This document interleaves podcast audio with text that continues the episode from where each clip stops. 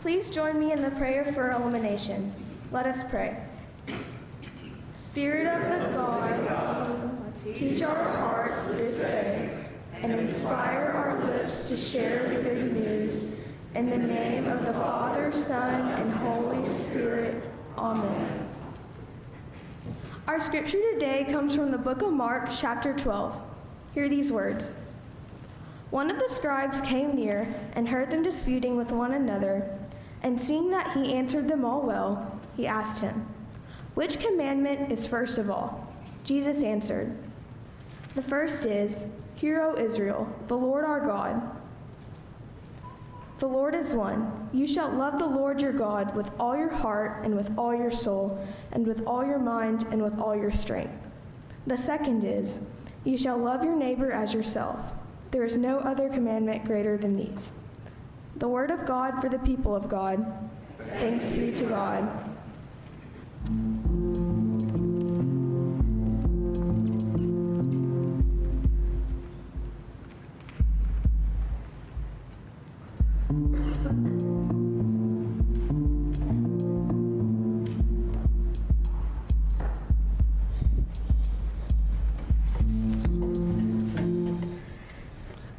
Um, want to first say thank you. A number of you all kind of reached out and expressed concern. Um, the whole family last weekend was sick. I mean, it was it was a horrible like domino of plague. Um, you know, like Grace got it first, like on Wednesday at school, and then um, I, I, she is such a generous child, um, gave it to me by Thursday. By Friday, um, Amy was done for. Um, I ended up having to beg out of going to the men's retreat. Um, Josh and uh, Anthony and everyone else did such a great job with the men's retreat, and because we had planned for me to stay at the men's retreat and Josh would come back to preach, I was like, all right, I, I may be marginally better by the time Sunday comes around. But Josh said, no, it'd be good for you. I mean, if it's that contagious, you should stay at home. so, you know, for the last week, because of all the drainage and gunk and everything, we've had the Camerino bass family singers. Um, so, anyways, thank you so much for your care. It is a very surreal thing um, to watch on Facebook um, the worship of the church that you're appointed to lead. Um, it's just strange to not be, you know, in the building. But um, uh, what a blessing, um, you know, such capable staff and such a wonderful church. So, we're in the third of a four part series looking at uh, the message that comes out of On the Brink of Everything Grace, Gravity, and Growing Old. Um, Parker Palmer is the author, um, and it's, it's really a nice. Um, it, I know it seems like it's a book for older people, but it's really not. It's kind of a book for all of us. Um, it has these uh, great kind of um, collection of essays that he's written that are very appropriate and uh, gathered together. Um, this particular chapter is actually named uh, From Illusion to Reality, and I really want to call it the Grace chapter. It's really this, um, th- th- this kind of emphasis that we begin to see ourselves with real eyes, with our eyes, that we no longer are going to um, hold ourselves accountable to a set of expectations that are unreasonable, but rather uh, we're going to take a step a day as we grow into who God's called us to be. Um, Parker Palmer is a wonderful kind of spiritual mentor, to be honest. Uh, but he, in this chapter, talks a lot about his spiritual mentor, which is Thomas Merton. And if you've, you know, if you're curious or looking for a new book in kind of spiritual disciplines or in faith and life, Thomas Merton, anything, right? And he's, you know, one of the most, uh, I, I, think, published um, of uh, those types of writers.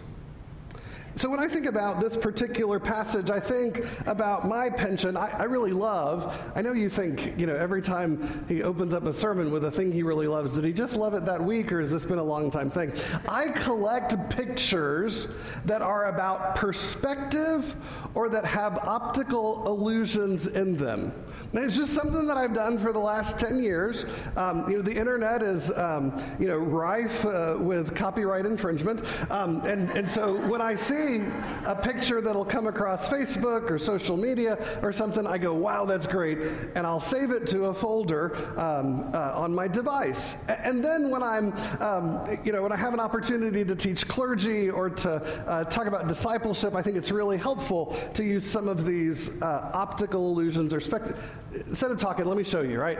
Have you ever felt like your boss is on your back, right? right, because of the angle and the line of the sight for the picture, it looks like there's a little tiny man, right, on his back. It's not, right? Um, it, we keep doing, right? I mean, like, I really like sailing, but I want that boat, right? Now, if you're having a hard time seeing it because you're in the back, it's a kite of a pirate ship that because of the angle of the photographer's picture, it lines up on the horizon of the ocean. That's pretty cool, huh? Now, I've heard people talk about when pigs fly, but I've never heard them say when blue whales fly. Again, it's a kite that uh, creates the impression that, you know, the world is coming to an end. Again, perspective in photography is powerful. It draws your eye to a, a different place than you usually would go. It's really a picture looking up, but is it? When we continue kind of looking through, I like this one because that huge boat is captained by the little man that's standing on the front of the, uh, it's like a displacement bulb that kind of pushes the water out of the way. Makes you think differently, right? Captain looks kind of tiny there, but he's responsible for all of that. We keep going, um, we can, you know, everybody's seen a picture of a tree. That's not exciting. But what if you think about the tree as if you were the squirrel at the bottom of it? That's a cute kid, or is it? Right? The power of a black light and fancy paint can make the cutest kid look like a terror. And then lastly, you know, some of the most beautiful things that we see you know, they're all around us, but we're stuck in the commute. It's all around us, but we're focused on something else. And when we allow our focus to shift just a little bit, we begin to see that all there hiding in the shadow was something fascinating to see. And sadly, sometimes it's in the rearview mirror. So I, I, think that these kind of perceptual tricks and optical illusions are something that are not just in pictures and visual media, but we actually can find them in written word, and I would even say in Scripture itself. And I would say that today our scripture passage, right? Very common passage, right? Most people have heard about John 3:16 or the greatest commandment. I would say they know about John 3:16 because there's always some lunatic in the end zone of a uh, televised uh, football game holding it up. They don't know what it says, but they know those numbers are important to Christians, right? Now, the greatest commandment, right? Uh, Mark chapter 12, verse 28 to 31. We all knew this. We learned it in vacation Bible school if you had the privilege of learning about Jesus via a flannel uh, board. Which commandment is the first of all? Jesus, says, the first is this Hear, O Israel, the Lord our God, the Lord is one. You shall love the Lord your God with all your heart, and with all your soul, and with all your mind, and with all your strength. Got it, right? That, that, that, makes sense. Fact, that's Deuteronomy. That's the, the Shema. It's one of those most traditional commandments in a Jewish household. There's more to it. We'll talk about it. And then the second one, you've heard this before too. Again, a vacation Bible school standard is the second is this you shall love your neighbor as yourself. And so you may be wondering, okay, preacher, where's the optical illusion in this one? It's easy. We focus all of our time on uh, two out of the three pieces in those two commandments. We spend all of our time loving God with all that we have. Good idea. Not trying to tell you not to. Um, and we love our neighbor. But we miss that the measure of loving our neighbor is what? How well we love ourselves. I think that's a perceptual trick. I think there's an opportunity here for us to focus on that last part because it seems to be connected to the rest of it. That the ability to love our neighbor is, is joined together with how well we love ourselves. Now, I don't know about you, but I have seen magical transformations of people, especially families, young children, driving to church the minute they roll over the parking lot into the church property. They all change. right? Before they'd be yelling and screaming, sit down, all of a sudden, all right, you better be nice. It's an amazing transformation, right? I think we see that transformation as well in people, um, not in these pews, but in some pews, right? I mean, oh my goodness, you see somebody on the street who's in need and you'll get the shirt off your back. You'll be amazing. It'll be great. It'll be wonderful. You come home, your teenager says, Can I buy an app on iTunes? And you go, No. or maybe you say that to yourself. Do, do you see that connection between loving uh, our neighbor as we love ourselves. We look at our scripture passage um, our pericope, chapter 12, verse 28 through 34, it finds itself in a really hostile setting. If you want this afternoon to kind of spend some time as you look, go all the way to chapter 11. And at chapter 11, what uh, Mark is saying is that this is the triumphal entry into Jerusalem. Or to put it differently, this is Palm Sunday.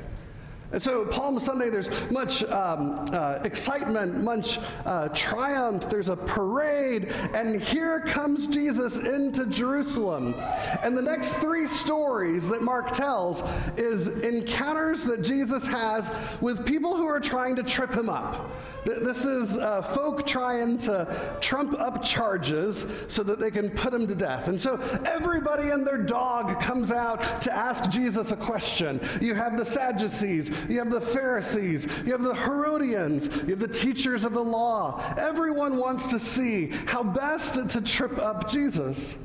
And up until this point, what we have seen is that Jesus has been really good at answering the questions in a way that he doesn't have to kind of get exposed. Jesus either wiggles out of a direct answer, uh, that's chapter 11, verse 27 to 33, or he answers ambiguously, chapter 12, verses 13 through 17, or he responds cryptically and mysteriously, uh, which would be chapter 12, verses 18 through 27.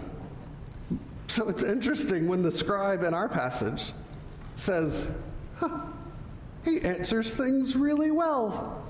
I'll ask him another. I mean, it's really there. I mean, you can look. It says uh, in verse 28 um, one of the scribes came near and heard them disputing with one another, and seeing that he, Jesus, answered them well, I'm just saying, the evidence for answering well, I, I think I need to change how I answer questions when Grace asks me. I need to wiggle out of them, I need to answer ambiguously or respond cryptically. Not to say I'm not already doing that. And so it's an interesting question. If we move on to the question itself, what is the, the, the greatest commandment? What is the first of all, is one of the translations there. This is fascinating because in a Jewish mindset, in this kind of uh, Hebrew mindset, Old Testament mindset, all of the commands of God are equal. It's interesting that we would ask the question which one is more important than the other? If you've done the whole uh, read the Bible in uh, a year, you have run into that uh, you know whole section of law. You know, they're all number ones. But here, the scribe asks Jesus, which one is more important than others? And Jesus really kind of doubles down on tradition right? He, he, he answers with uh, Deuteronomy chapter 6, verses 4 through 5. Um, we often refer to that as the Shema. Shema comes from the Hebrew that actually is the beginning of that verse. Hear, O Israel, the Lord is one. Uh, uh, it, it, is, uh, it is the passage that goes on to say that you should uh, read and write uh, and talk about Scripture all the day that you should bind it to your forehead, you should wrap it around your arms, that it should be on the lintel door, uh, uh, uh, the, um, over the door as you walk through. And these are the practices that we find in Orthodox uh, Jewish homes even to this day. Right? The Shema is a powerful thing to uh, have as a part of your life. Um, this idea that we should love the Lord our God with all of our heart and our soul and our mind and our strength. Now, what's interesting is then Jesus answers the second one is Leviticus 19 18. It is common for church folk to think that the lovey dovey stuff is in the New Testament, love your neighbor as yourself, and that the obedience law, you know, better measure up or you're going to a fiery place is all in the Old Testament. But here's an interesting piece of evidence Leviticus 19 18. Old Testament, New Testament, Old Testament. Love your neighbor as yourself. I want to remind you that the God of the Old Testament and the God of the New Testament is one God. And so you find grace and law in both places. You find expectations and mercy in both places. And so, Jesus, by talking about uh, love your neighbor as yourself, is, is tapping into a tradition that is throughout the Bible. Uh, I remember one of the most common phrases um, that, uh, that God kind of communicates through the prophets is um, uh, care for the stranger, or you can translate it sojourner, or you could call it refugee, who wanders through your land. For you once were a stranger in the land of Egypt. And I brought you out of slavery and into the promised land. So there's this care for the other that's important. Now, Preachers tend to focus their pulpit time on encouraging people to love the Lord your God with all your heart, mind, and strength, or to love your neighbor, right? We will talk uh, ad nauseum about applications and how to go about doing that. But what preacher in his right mind would take the time to say, you should love yourself? I mean, I feel like I'm cribbing my notes from Justin Bieber, right? you know that what what Parker Palmer is encouraging us to do is to uh, kind of to check in to this recognition that we can only love others as much as we're willing to love ourselves. And so, if you have a, the same kind of concern that I do about the uh, modern American mainline church and its challenge in caring for the least, the last, and the lost, the problem might be not, might not be in our ability to care for others, but it might be because we have a hard time caring for ourselves. I don't know about you. I, I, we all got voices in our heads no, not those voices. Um, but uh, uh, most uh, psychologists and therapists will say that um, if you had a good childhood, good upbringing, you've either got mom or dad that are in your head occasionally saying things to you, right? My mom would be saying to me today, wear a tie.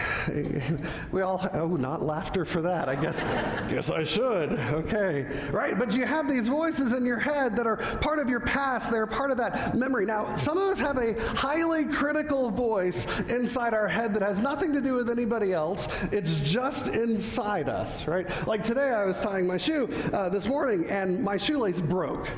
And I just laughed. I laughed. And, and then the voice in my head said, See, you should have gotten new shoelaces when you noticed it a week ago. Like, wow, that's a lot to carry, right? I, I, I often, um, I've said this even to my district superintendent, I, I am a harder critic on myself than really anyone else can be. Do, do you feel this way? When I go in for my yearly uh, performance evaluation with the district superintendent, I already have five things in my head that I know I don't do as well as I could. And when I spend a half hour with my district superintendent, at the end of that half hour, if he has not mentioned at least two or three of those things that I know I could do better, I walk out the door going, huh, and he thinks he evaluates people. right? I, I, don't know, people are just kind of wired in interesting ways. And some of us are wired to be very hard on ourselves.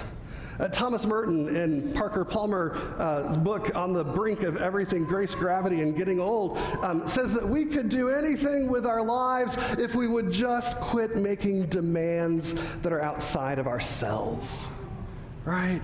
If we would uh, give up some of these high expectations and instead take a step each day, journeying closer to the heart of God, learning how to be a child of God and to love God, it's breaking down the illusion to the reality.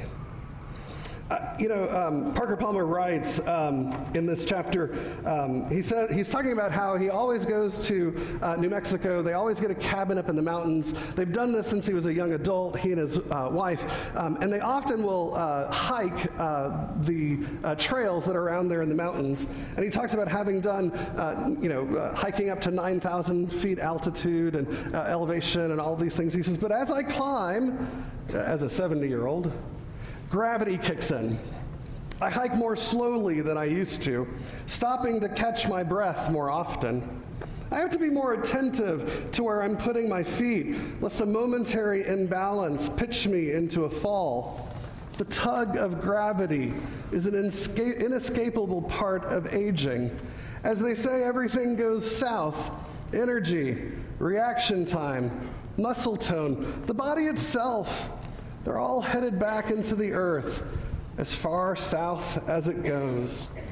I, I wonder, for all of us, is a mirror an opportunity to look and go, yeah, I'm on the right side of the grave? Is a mirror a chance to affirm the life and vitality that we have at no matter what age we are? Or is a mirror something to avoid because it reminds us how far we've fallen? Being kind to ourselves.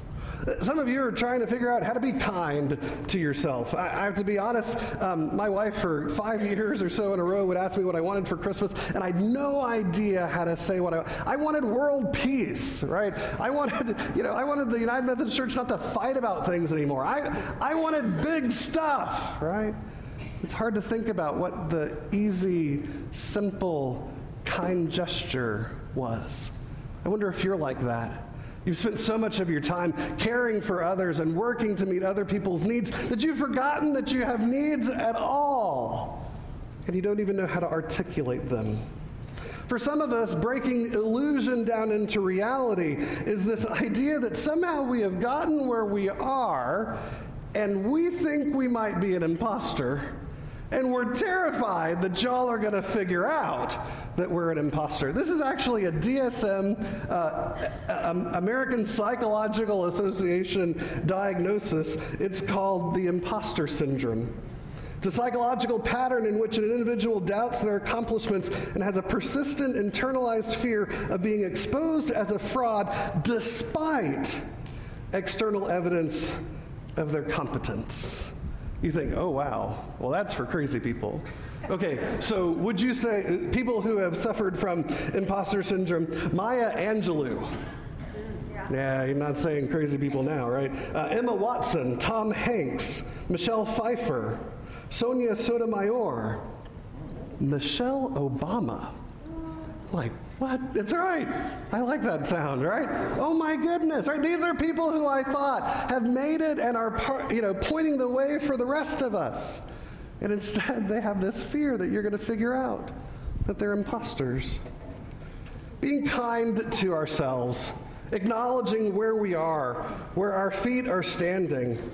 I have to say that um, this loving our neighbor as ourself is a challenging thing. It's not often that we talk about loving ourselves. We are often Protestant work ethic, overly judgmental, somewhat hypocritical folk as Christians who only want to point towards perfection. And if you can't make perfection, get out of the way because God doesn't have any use for you. I think that's a shockingly destructive message. I think if we want to care for our neighbors, we must first care for ourselves. You know, Parker Palmer writes in On the Brink of Everything, he, he says, um, I'm thrown into contradiction. That, contradictions happen. He quotes uh, Merton by saying, To realize that this is mercy, and to accept it as love, and to help others do the same is compassion. Uh, Palmer uh, continues to quote Merton and goes on to say that the contradictions in our lives are engines of creativity. It's true, if we got everything right or everything wrong, there'd be none of the divine discontent or the sense of possibility that animates our growth. What we get wrong makes us reach for something better. What we get right reassures us that the better is sometimes within our reach. Are you hearing that message that message of kindness to yourself. Uh, on the back of the order of worship, the long piece that's in the bulletin, you'll find a section called For This Week. And it's, um, uh, I've got an extra book on there about self compassion, and then I've got a, a, little bit of an exercise that you can read through as something to do. Um, some of you are thinking that this whole kindness to yourself is way too psychological, sociological kind of hooey. But you can also think, what is it like for you to extend to yourself a measure of grace? Sometimes the illusion becomes reality when we quit trying so hard and we let ourselves experience the grace that we so badly want the world to experience as well. Uh, one step at a time. One step at a time, we're going to love God with all we have, and what we have is enough. And one step at a time, we're going to love our neighbor, but only as we learn how to love ourselves. In the name of the Father, the Son, and the Holy Spirit, amen.